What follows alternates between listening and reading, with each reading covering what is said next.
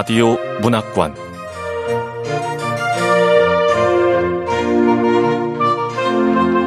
한국 단편 문학 특선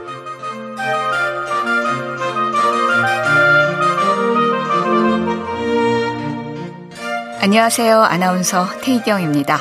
KBS 라디오 문학관 한국 단편 문학 특선. 오늘 함께 하실 작품은 박찬순 작가의 죽은 자의 향기입니다. 박찬순 작가는 연세대학교 영문학과와 서울대학교 신문대학원을 졸업했습니다. 이화여대 통번역 대학원에서 강의했고 MBC PD를 거쳐 외화 번역 작가로 활동한 바도 있고요. 서울여자대학교 영문학과 교수로 재직했습니다. 2006년 조선일보 신춘문예에 가리봉 양꼬치가 당선되면서 소설가로 활동 중이고 소설집 발해풍의 정원, 무당벌레는 꼭대기에서 난다, 암스테르담 행 완행 열차가 있습니다. 2014년에 한국 소설가 협회 작가상을 수상했고 아이오와 국제 창작 프로그램과 테헤란 레지던스 작가였으며 서울 문화재단과 경기 문화재단 문희의 창작 지원금을 받았습니다. KBS 라디오 문학관 한국 단편 문학 특선 박찬순 작가의 죽은 자의 향기 지금 시작합니다.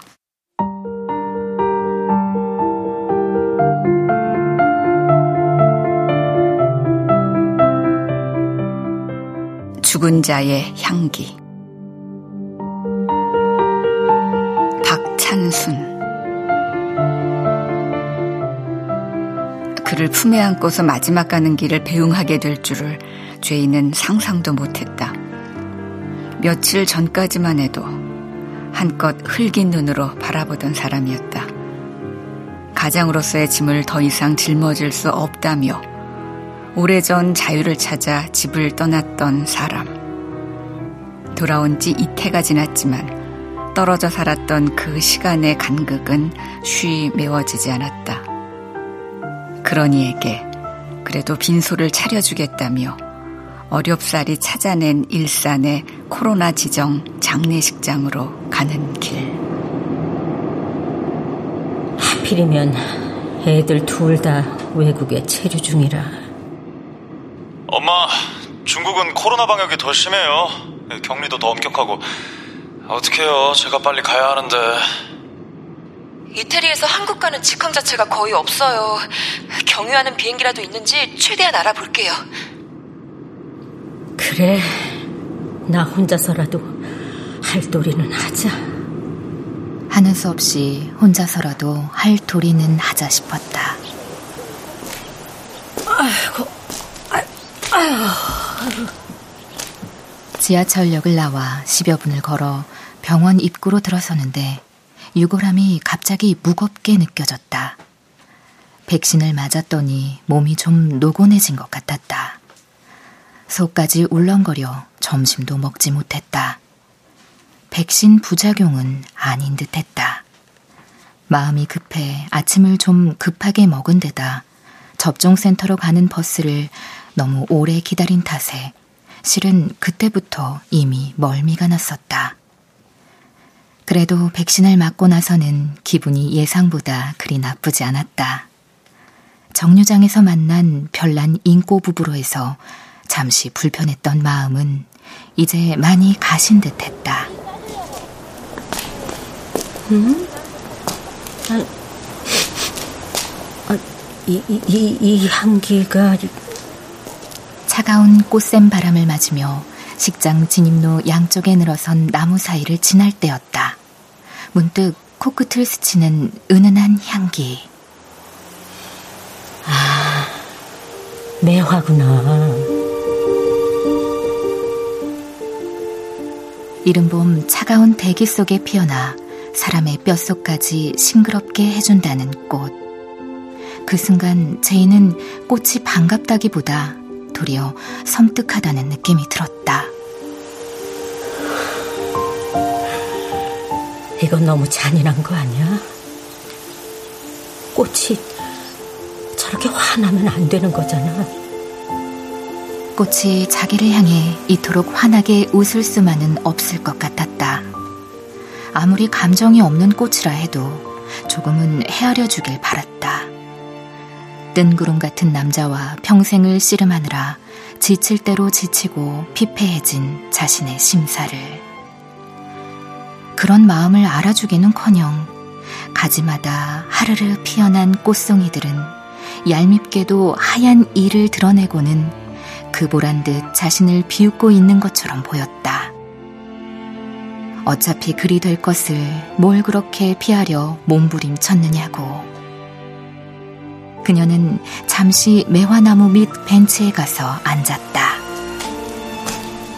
그래, 좀 쉬자.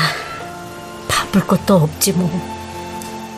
빈소 예약 시간은 오후 3시.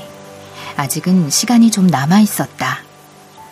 지난 며칠 사이 숨가쁘게 일어났던 일들이 머릿속을 스쳐 지나갔다.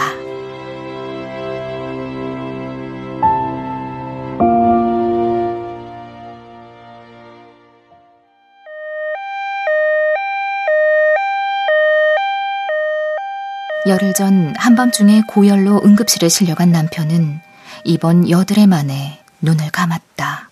박대목님 사망 원인은 코로나19로 인한 폐기능 상실과 2차 감염입니다. 모두들 대면 접촉을 조심하고 있는 이 시국에 친구들과 호기롭게 일주일간 부산 해운대를 다녀온 직후였다. 평소 고혈압이나 당뇨 같은 기저질환도 없던 사람이었다. 다만 1년이 넘는 오랜 마스크 쓰기와 거리 두기를 그는 유난히도 못 견뎌 했다. 집에서도 입만 열면 불평이었다. 우리나라 국민들 너무 순종적이야. 아, 자유가 뭔지 모른다니까. 아이고, 아, 혼자만 당하는 일이에요? 그말 같지 않은 소리 좀 착착해요. 뭐라고? 아니, 말 같지 않은 소리 하는 사람이 누군데? 아이고, 아이고, 가만히 좀 있지. 또 누구한테 전화를 하고, 아이고. 이런, 아, 전화도 내 마음대로 못해? 내 친구한테 한다. 왜? 예, 여보세요. 오, 철호야. 난데. 어, 그 집에만 처박혀 있는 것, 그 답답하지 않아? 에휴, 답답해도 뭐 어쩌겠어. 시국이 이런데. 야, 너 뉴스에서 파리 시민들 봤지? 파리 시민들? 그래. 이 팬데믹 시국에도 광장에 모여서 술 파티를 벌이더라니까. 마스크 쓰라는 정부 방침에 콧방귀 끼면서 아, 어떤 나라에선 휴지를 제일 많이 사재기 한다지만 아, 프랑스 사람들은 와인부터 챙긴다잖아. 인생을 제대로 살 줄 아는 거지. 에, 하긴 유럽에선 축구 구경하는 사람들 그 죄다 마스크 벗고 있더라고. 아, 그것 봐. 하여튼 우리나라 국민들이 말을 제일 잘 듣는다니까. 저 그래서 말인데 자갈치 시장 가서 꼼장 하나 먹고 오는 것 어때? 그러더니 기어코 친구들과 부산행을 하고야 말았다. 제이는 그런 남편이 도무지 이해가 되지 않았다. 아니, 쉽게 철부지도 아니고, 아무리 자갈치 시장 꼼장어가 당기기로서니, 아, 지금 이 상황에 그걸 먹으러 꼭 부산까지 가야겠어요? 아, 그래! 꼭 먹으러 가야겠어! 남편 일행은 꼼장어로 배를 채운 뒤에는 아마도 해운대에 있는 사우나에 들른 모양이었다.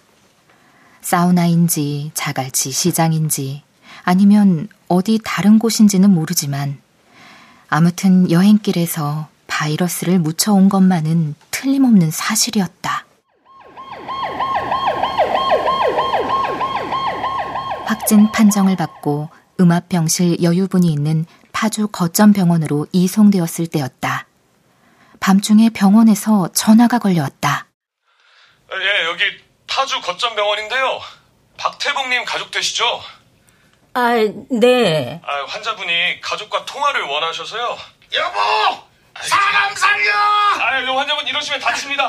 아, 전화 바꿔 드린다니까요. 아, 저, 아, 통화, 통화해 보세요. 여보! 나, 납치됐어! 에, 에? 아, 아, 빨리 내 친구들한테 전화해!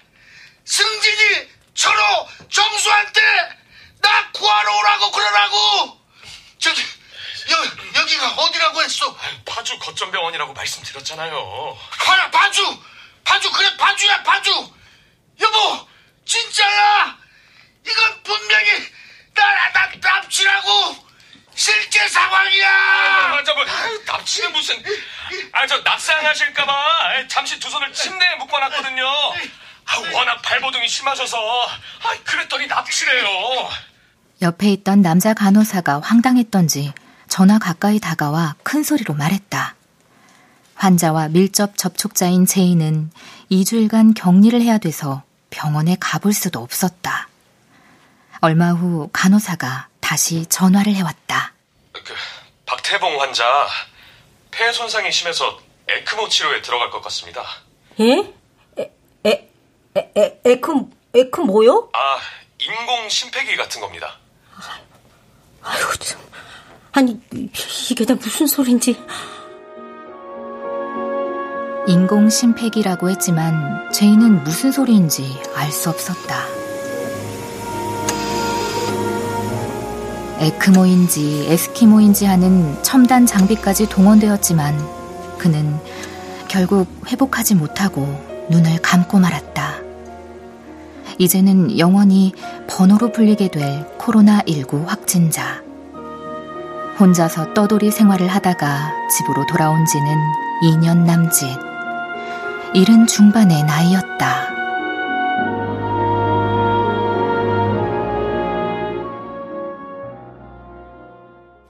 그 경험 없는 중에도 역학조사관은 제이에게 진단검사를 받으라고 독촉했다.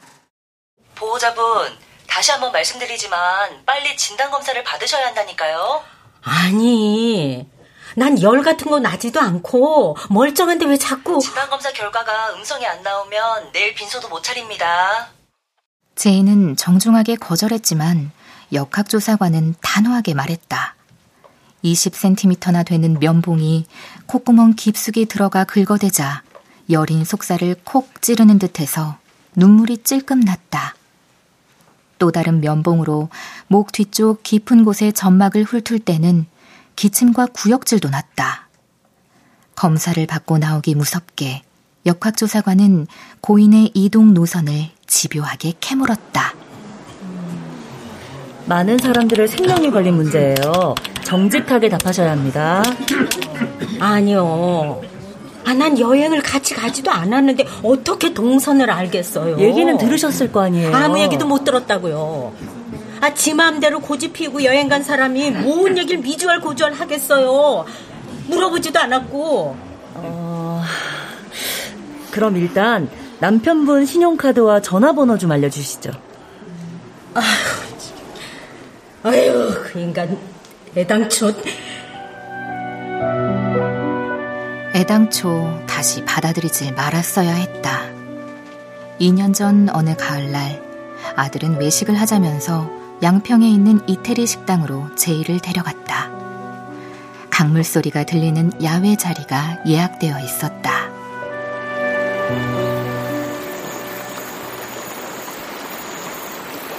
어머.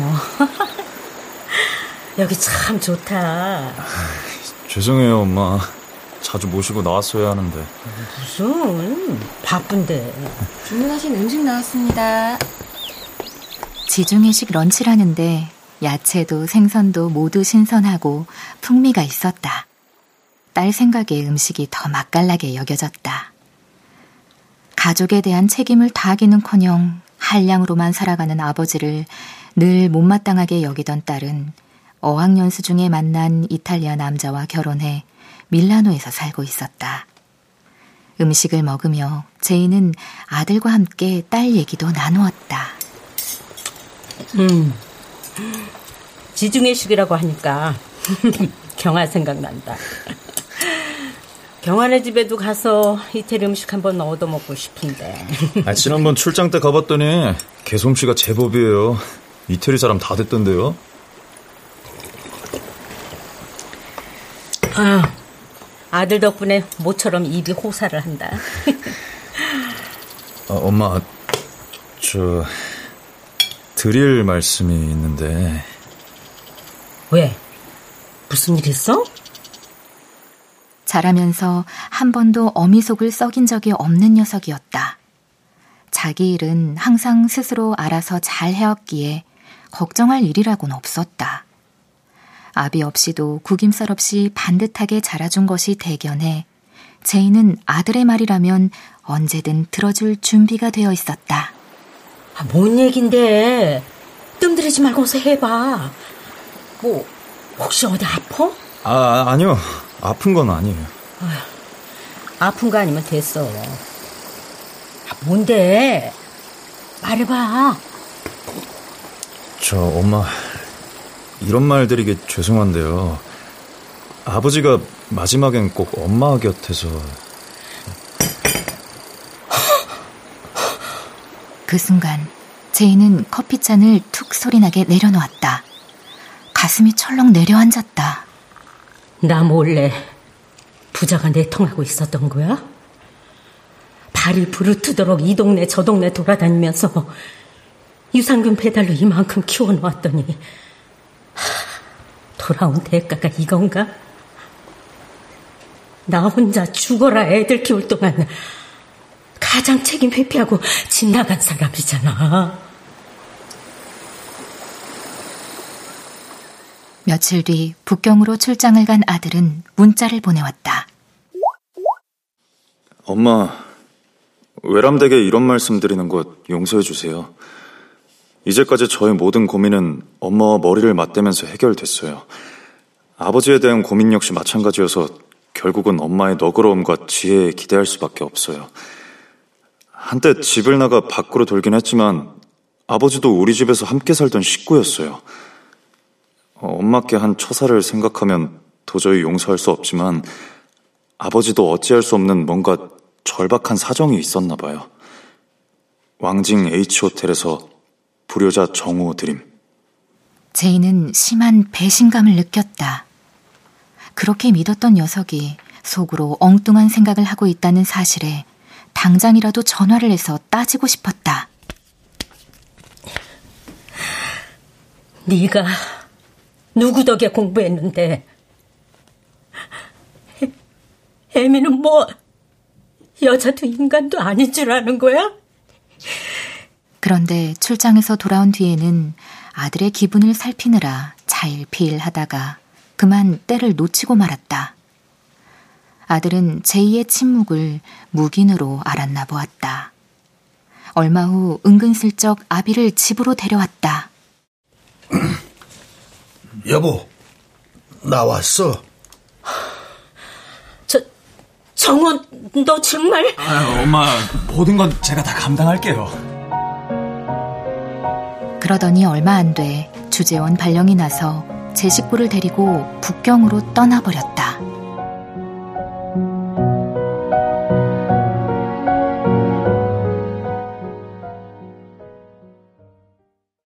제이는 무너지는 가슴을 안고 선별 진료소로 갔다. 그곳에서 만난 역학조사관은 제이에게 관인이 찍힌 봉투를 건네주었다. 보건복지부 장관 명의로 된 통지서였다. 코로나19 사망자는 선 화장, 후 장례를 원칙으로 하며 장사 권한은 유족이 아닌 보건복지부 장관에게 있음. 시신은 사망 즉시 방수용 백에 봉인되어 24시간 내에 화장을 마쳐야 됨.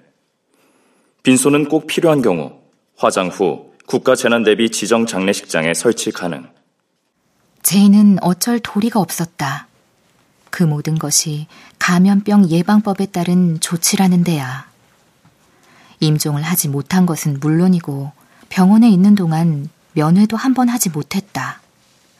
시신 접견도 겨우 몇 초 동안에 불과했고 그것도 병실 창문을 통해서였다.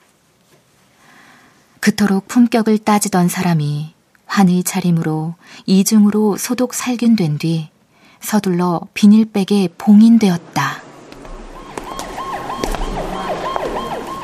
그렇게 품격 찾던 양반이 저런 걸로. 고인의 시신을 확인하고 돌아서 나오는데 한 중년 여자가 숨을 헐떡이며 간호사 스테이션으로 달려왔다. 여자는 카운터 위에 뭔가를 올려놓으면서 애원하듯 말했다. 간호사 선생님, 제발 부탁이에요. 아침에 세상 뜬 남상구 씨 가족인데요. 화장터로 보내기 전에 이 수의로 갈아입혀 주세요. 갈아입힐 사람 없음. 제가 제가 할게요. 유족분, 시신에는 유족도 손을 댈 수가 없게 돼 있어요. 감염병 예방법 통지서 받으셨죠? 이미 비닐로 두 번 싸고 백에 들어간 상태라 수의로 갈아입힐 수도 없고. 그런 법이 어딨어요! 내 남편 장례를 왜 당신들 맘대로 밀어붙여요! 염도 못한다, 빈소도 못 차린다. 세상에 이런 법이 어디 있냐고요. 악에 바친 여자의 목소리는 복도에 쩌렁쩌렁 울려 퍼졌다. 지나가던 사람들이 신랑이 광경을 힐끗거리며 쳐다보았다. 그때 가까운 병실의 문이 열리더니 흰 가운을 입은 중년 남자가 밖으로 나왔다. 장리의 지도사인 듯한 그가 간호사를 향해 말했다. 저, 간호사님, 저렇게 애원하시는데 수위를 백 속에 그냥 넣어드리면 어떨까요? 그 비닐로는 이미 두 번 쌌고 이제 막 백에 놓고 밀봉하기 직전인데. 그럼 그렇게 하세요. 그 대신 장례 지도사님, 방역은 한 번 더 꼼꼼하게 해주셔야 돼요. 뭐든지 민감한 시기잖아요. 아, 예. 저, 그 수위 져주세요. 제 남편 남상구예요, 남상구.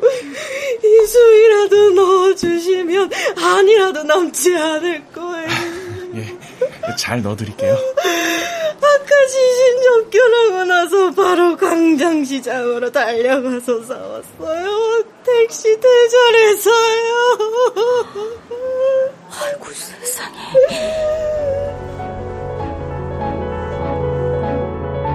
여자의 말을 듣고 있자니 제이는 둔기로 얻어맞은 것처럼 머리가 띵해왔다. 그런 가운데서도 한 가지만은 또렷하게 그녀의 머리에 와서 꽂혔다. 파주에서 동대문 광장시장까지 택시로 달려가 남편의 수의를 사온 아내가 있었다는 사실이었다.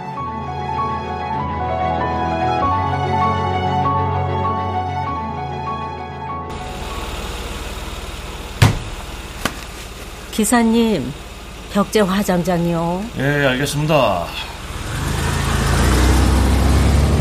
병원 건물 밖에 설치된 선별 진료소에서 검사를 받고 난 제이는 부랴부랴 택시를 잡아타고 벽제 화장장으로 갔다.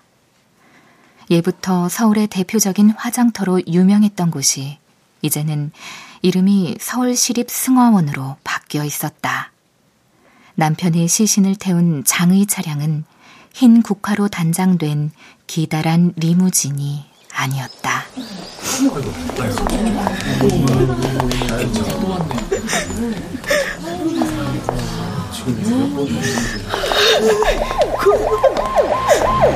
아이고, 왔네. 아니, 장의 차량이 아니라 구급차에 실려서 화장터로 오네. 호들갑스럽게 비상경보를 울려대며 들어온 구급차였다.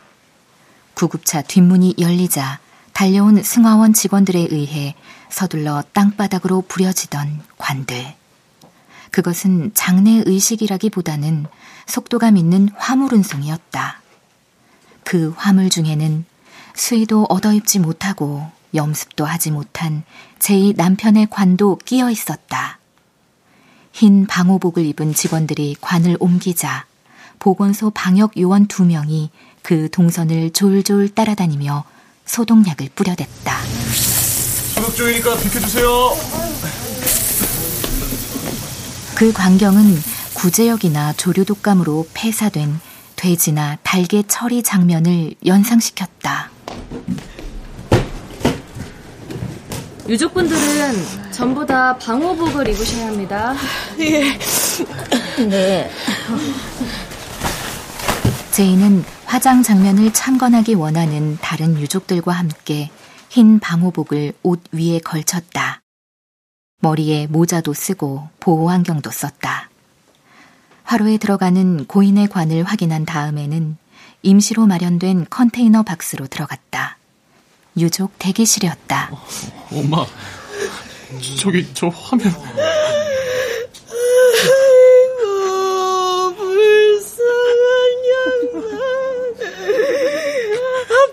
하필이면 코로나에 걸려 죽을 게 뭐냐고. 유족 대기실 안에는 화장 현장을 지켜볼 수 있도록 9개 화면으로 분할된 대형 CCTV 모니터가 설치되어 있었다. 2년 전 친정아버지 장례 때는 관이 화로에 들어가는 것을 보고 나서 화장장 2층에 마련되어 있는 깔끔하고 분위기 있는 개별 대기실에서 가족끼리 고즈넉하게 추모의 시간을 보낼 수 있었다.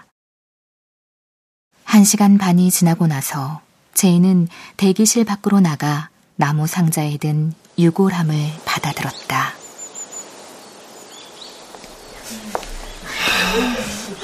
고인이 박, 태자, 봉자 맞으시죠? 예, 맞아요.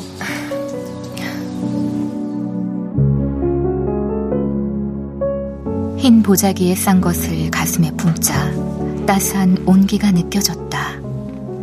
제이는 그것을 받아들고 덤덤한 마음으로 집에 돌아왔다. 예약된 국가 재난 대비 지정 장례식장은 이튿날 오후에야 자리가 난다고 했다. 유골함을 하룻밤 거실에 묵힐 수밖에 없었다. 빈소를 차린다는 얘기는 아무에게도 알리지 않았다. 이 상황에 문상올 사람도 없었다.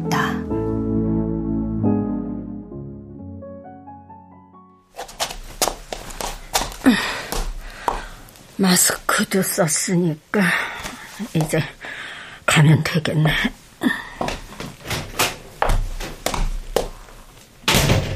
이튿날 빈소를 설치하기로 한 날은 공교롭게도 백신을 맞기로 예정된 날이었다. 이미 일주일 전에 정해진 것이어서 미룰 수도 없었다. 장정숙님, 백신 접종 시간 오전 10시. 장소, 남양주 채용문화회관. 여기서 남양주 채용문화회관까지 가는 교통편 검색해보니까 167번 버스로 30분 거리라고 나오던데 아침 일찍 백신 맞고 집에 와서 유골함 가지고 일산에 있는 지정 장례식장으로 가면 되겠네. 덕수에서 일산까지 아이고 거의 끝에서 끝이네. 167번은 아이고 28분 뒤 도착. 정류장에는 노 부부가 버스를 기다리고 있었다. 미세먼지도 없는디 뭘 이렇게 묻히고 다닌디야? 백신 맞는데도 사람들 많을 텐디.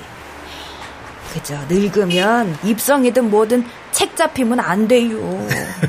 그래. 저렇게 그윽한 눈길로 아내를 보는 남편도 있네. 하긴 부부란 늙으면 서로의 시선과 손길을 먹고 사는 거겠지. 아이, 버스가 왜 이래 오는겨? 아유, 승질도. 그새 못 참고 일어나 핏대 올리는 것 좀 봐요. 저러다 넘어지면 어쩌려고. 아유, 저기 보니까 26분 있으면 온다는디? 저런다고 뭐 빨리 오간디? 저 버스 원래 온 동네방네 다 둘러서 오는 건디. 같은 잔소리라도 어쩜 이렇게 다른 거야. 이 부부도 백신 맞으러 가는 것 같은데 어쩌다 낯선 부부와 팀으로 엮여서 백신을 맞으러 가게 된 걸까? 이것도 인연이라면 인연인가?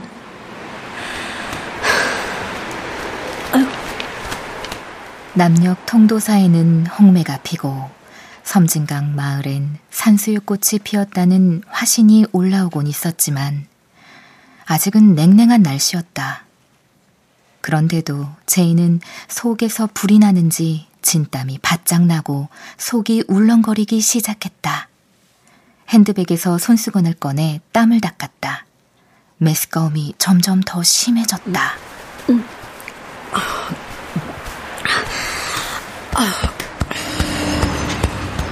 어, 167번 버스 오네요.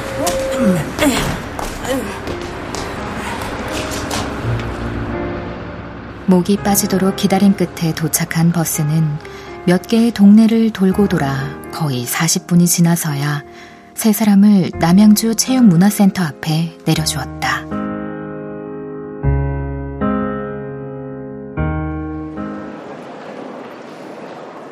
천장이 높은 실내 체육관에 마련된 접종센터에는 대기자가 10여 명 밖에 없어 한산한 분위기였다. 주민들이 협조해주지 않는다고 통장이 역정을 낼 만도 했다. 체온부터 잴게요. 네. 체온은 정상이고요. 손 소독하시고 들어가시면 됩니다. 입구에서 체온을 재고 손 소독을 하고 들어가면 맞은편에 다섯 개의 예진실이 나왔다. 예진실로 들어가 의사와 상담을 했다. 예진실에서 나와 왼쪽으로 가자 여덟 개의 접종실이 나왔다. 대기자들은 그 앞 의자에 한 명씩 앉아 있다가 주사를 맞으러 들어갔다. 검정색 마스크 부부는 의사와 상담을 오래 했는지 한참 뒤에야 예진실에서 나왔다. 여자는 남편의 재킷을 들고 졸졸 뒤를 따라다녔는데 왠지 안절부절 못하는 표정이었다. 아마도 백신 접종에 잔뜩 겁을 집어먹고 있는 것 같았다. 괜찮겠죠? 이상 없겠죠? 다들 괜찮대잖아. 아, 뭔 일 있겠어? 기왕에 맞으러 온 이상 저렇게 불안하고 초조한 마음을 겉으로 드러낼 것까지 뭐 있어? 제이 역시 마음속에서는 어떤 치명적인 부작용이 혹시 자신에게 닥치지는 않을까 하는 두려움이 있었다. 하지만 산전수전 다 겪은 몸이어서 백신도 자기 몸에 들어와서는 큰 반란을 일으키지 못할 것이라는 황당한 자신감이 있었다. 게다가 자포자기적인 생각이 없는 것도 아니었다. 이제 살 만큼 살았는데 뭐 아무렴 어때?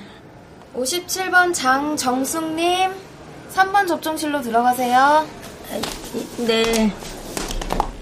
제이는 왼쪽 어깨를 드러내고 간호사 앞에 앉았다. 간호사가 주사기로 약을 뽑아내는 동안 생각해 보았다. 얼마나 바쁘게 살았는지 평생 독감 예방주사 한 번 맞은 적이 없는 것 같았다. 자, 따끔합니다.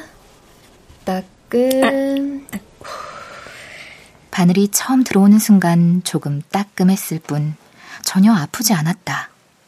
왼팔에 살짝 무게가 실려 있다는 느낌이 들 정도.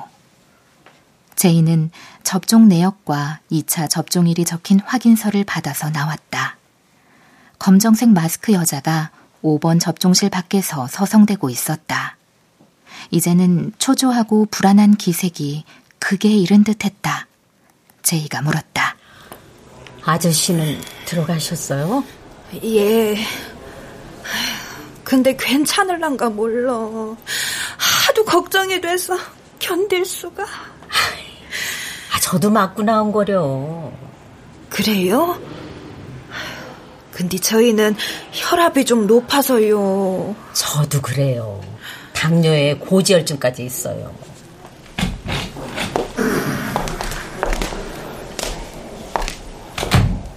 아휴, 많이 아파요? 어디? 어? 어디? 저, 어, 저리로 가자고. 관찰실에서 15분 기다렸다 가랴. 근데 사모님은 안 맞으세요? 유산균 배달을 하면서 제이는 나이에 상관없이 여자들에게는 사모님이라고 부르는 것이 습관이 되어 있었다.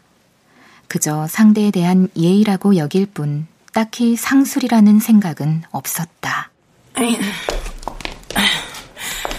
아휴, 난 한 살이 모자라서 안 된디야. 다음에 연락 오면 맞으래요. 아, 그럼 보호자로 따라오신 거예요? 그리요. 혼자 오겠다고 우기는디 통 마음이 놓여야 말이죠. 어찌나 마음 졸였는지 몰라요. 주사 맞고서 걸어 나오는데 얼마나 반갑든지. 아휴, 살아있구나 아쉽더라니까요. 실은 오늘 아침까지도 이걸 맞춰야 하나 말아야 하나 수십 번은 망설였슈. 제이의 눈에는 그 말을 하는 검정색 마스크 여자가 마치 갓난아기에게 생애 처음 예방접종을 맞추려고 병원에 온 젊은 엄마처럼 보였다. 로비 한쪽에 마련된 관찰실에는 예닐곱 명이 앉아 시계를 보고 있었다. 대부분 자식들과 함께였다. 검정색 마스크 여자는 옆에 앉아 남편의 주사 맞은 부위를 자기 손으로 꾹 누르고 있었고, 남자는 지그시 눈을 감고 있었다. 보호자가 없는 제이는 자신의 오른손으로 왼팔에 주사 맞은 자리를 꾹 눌렀다. 15분이 좋게 지났는데도 부부는 일어날 생각을 하지 않았다. 제이도 보조를 맞추느라 그대로 앉아 있었다.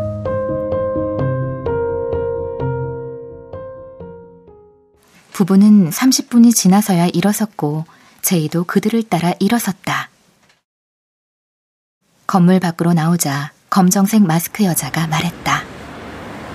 훈이 애미가 아버지 모시러 온대요. 점심 같이 먹자고요. 조금 아까 전화 왔슈. 집에 갈 땐 혼자 가야겠네. 엄마! 아유, 벌써 맞으셨어요, 아버지? 음, 일찍 끝났네요. 저기, 거기들 서세요. 기념사진 한 번 찍어야죠. 아유. 아유, 아주머니도 같이 왔으니까 같이 찍어요. 아유, 저, 저도요? 아, 괜찮으시면 같이 찍으세요. 요즘 백신 맞고 나면 다들 기념으로 사진 찍고 그래요. 아니, 근데 박서방은 근무 중일 텐데 웬일이요? 오후에 반찬했습니다. 자, 자, 여기 보세요. 자, 찍습니다. 자. 다 가진 양반들일세. 다 가졌어. 다. 마스크를 하고 있어 표정이 잘 드러나진 않겠지만 제이는 자신의 이마나 눈빛이 행여 속마음처럼 심술궂게 나올까 염려되었다. 머리카락 몇 올이라도 사납게 들고 일어나 사진을 망칠세라 손으로 머리를 정돈하고 눈웃음이 보이도록 애써 억지 미소도 지었다. 이런 상황에 어느 누가 평정심을 지닐 수 있을까 싶었다. 사진을 다 찍은 뒤 사위가 주머니에서 약봉지를 꺼내 장인에게 주며 말했다. 아버님, 음. 이따가 혹시 이거 연락 드세요? 응, 응. 오늘 점심은 장어 먹으러 가요. 백신 맞고 나서는 몸보신 해야 된다니까. 양평 민물장어집을 예약해뒀어요. 아, 저 아주머니도 같이 가시죠. 아유, 그래요. 같이 가요. 아유, 아유, 아유, 아유, 아니에요. 전 그냥 정문 밖으로 나가서 버스 타고 갈게요. 좀 걷는 게 좋을 것 같아요. 아침부터 속이 좋질 않아서. 같이 가시면 좋을 텐데. 아이, 그럼 버스 정류장까지만이라도 태워드릴게요. 아이고, 아닙니다. 좀 걷고 싶어서, 예. 버스 정류장까지라도 태워주겠다는 그들의 청을 마다하고 제이는 정원 사이에 난 길을 따라 걸어갔다. 아직 멀미기가 다 가시지 않은 탓도 있었지만 더 이상 그 검정색 마스크 부부와 함께하고 싶지 않았다. 언젠가 TV 다큐멘터리에 나온 어느 산골 노부부의 사랑 이야기를 보고 제이는 분명 연출이 들어간 것이라고 시큰둥하게 여겼었다. 현실에선 찾을 수 없는 커플이라고. 그런데 오늘 실제로 그런 부부를 목격한 거였다. 만약 운이 좋았다면 제이 역시 생에서 누릴 수 있었던 너무나도 귀한 모습인 듯 했다. 그것이 정말 보기 좋다고 생각하면서도 괜히 토라지는 마음은 어찌할 수가 없었다. 짐입니다. 조심하세요. 지나갑니다. 그때 카트를 끌고 가는 정원사가 보였다. 바퀴가 4개 달린 베이지색 정원 카트에는 페튜니아며 펜지, 카랑코에 같은 봄꽃 모종들이 가득 담겨 있었다. 정원에 심을 모종인 것 같았다. 베이지색 정원 카트를 보자 제이는 자신이 끌고 다니던 유산균 카트가 생각났다.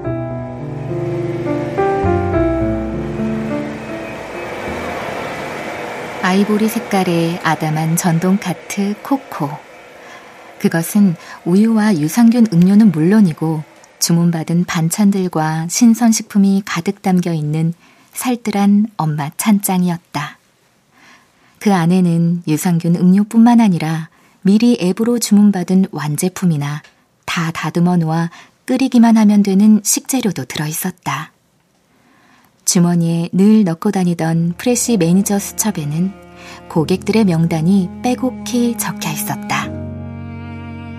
제이에게는 그들이 곧 식구들이었다. 식성을 안다는 것은 식구나 다름없이 가까운 사이임을 말해주는 것이므로.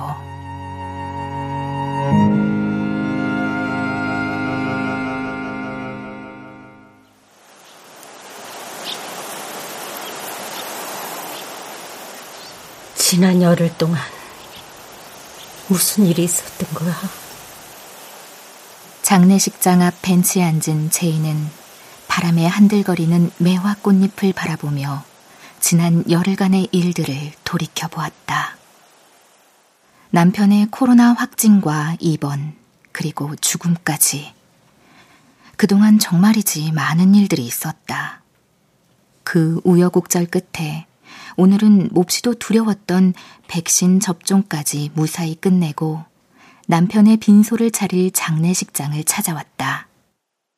자신은 이제 세상에 태어나 해야 할 일을 거의 다 마친 듯 했다. 오늘부터 사흘간 빈소를 지킨 다음 유골을 고향 선산에 가져가 뿌리고 나면 정말로 내가 할 일은 끝이네. 글쎄, 죽기 전에 딸이 살고 있는 밀라노 구경이나 해봤으면 좋겠지만, 뭐, 그렇게 되지 않아도 상관없어. 그, 근데, 저 매화는 왜 저렇게 흐드러지게 피어 있는 거야? 그런데 어쩌다 장례식장 진입로에서 활짝 웃고 있는 매화를 보고는 자기도 모르게 울컥해서 마음이 노여워졌는지 정말 알 수 없었다.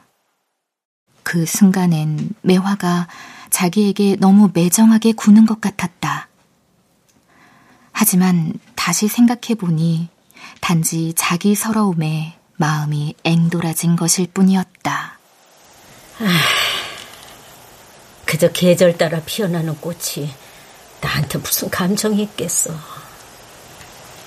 나 혼자 서러워서, 서러워서 그런 거지.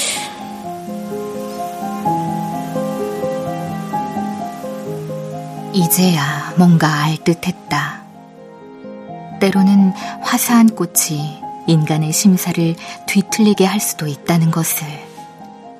세상의 모든 아름다운 것들이 자기 마음속에 자리 잡은 황폐함과 대비되어 그것을 있는 그대로 받아들이기 힘들었던 거였다. 자기 속은 오직 어떻게든 살아야겠다는 악다구니만으로 가득 차 있는 것 같았다. 그리하여 평생 고생을 혼자 도맡아 했기에 모든 정당성이 자기 편에 있는 것으로 여겼다. 하지만 그 정당성이 곧 마음속에 아름다운 것을 알아볼 수 있는 작은 텃밭도 마련해주지 못한 듯 했다. 그래. 나는 다른 부부의 금슬에 토라질 만큼 배배 꼬인 심성을 지닌 인간이었어. 그런 인간에 불과해. 그녀는 벤치에서 일어나 매화나무 사이로 난 길을 다시 걷기 시작했다. 매화길 중간쯤에 이르렀을 때였다. 제이는 돌연 흰 보자기에 싼 것을 두 손으로 받쳐서는 머리 위로 들어 올렸다. 보여요? 당신도 이 꽃 보여요?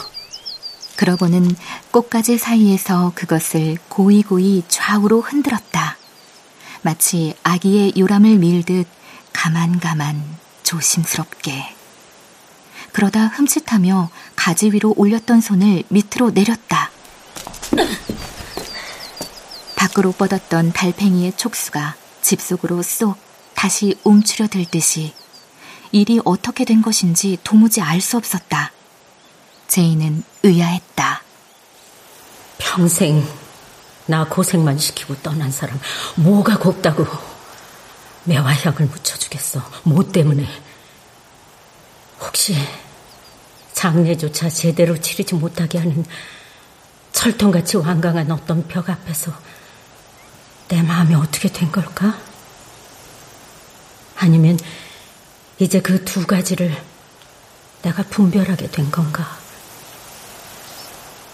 고인에 대한 미움과 별개로 어떤 죽음이든 존중받아야 마땅하다.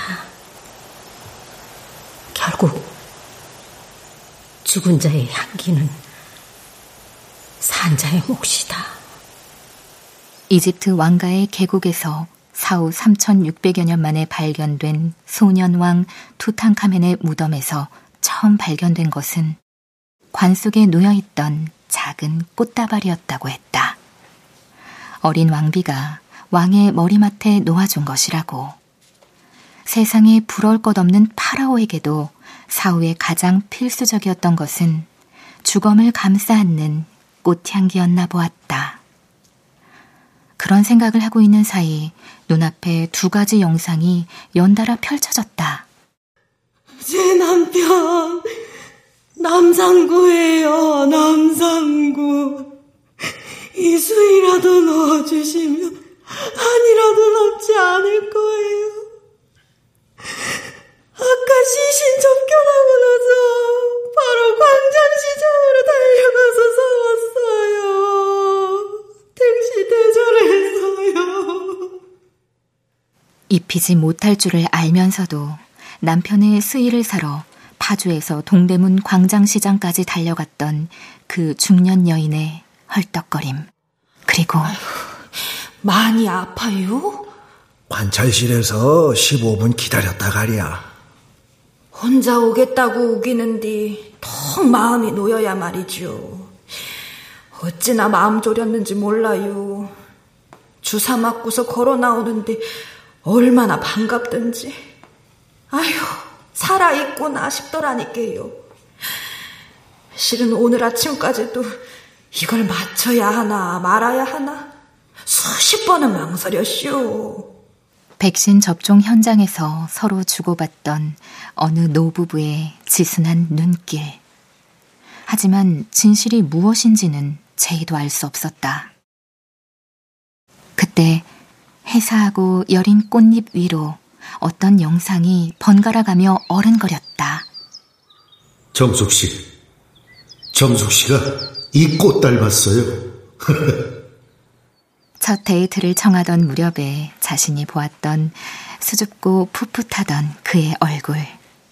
이어서 어머니의 눈에 한없이 사랑스러운 아들이었을 그의 유년 시절 모습도. 하지만 그녀는 고개를 저었다. 아니야. 난 단지 자식들한테 보낼 빈소 사진을 찍으러 온 것 뿐이야. 그리고 어쩌다 우연히 정말 뜻하지 않게 줄지어 늘어선 매화를 만났을 뿐이라고.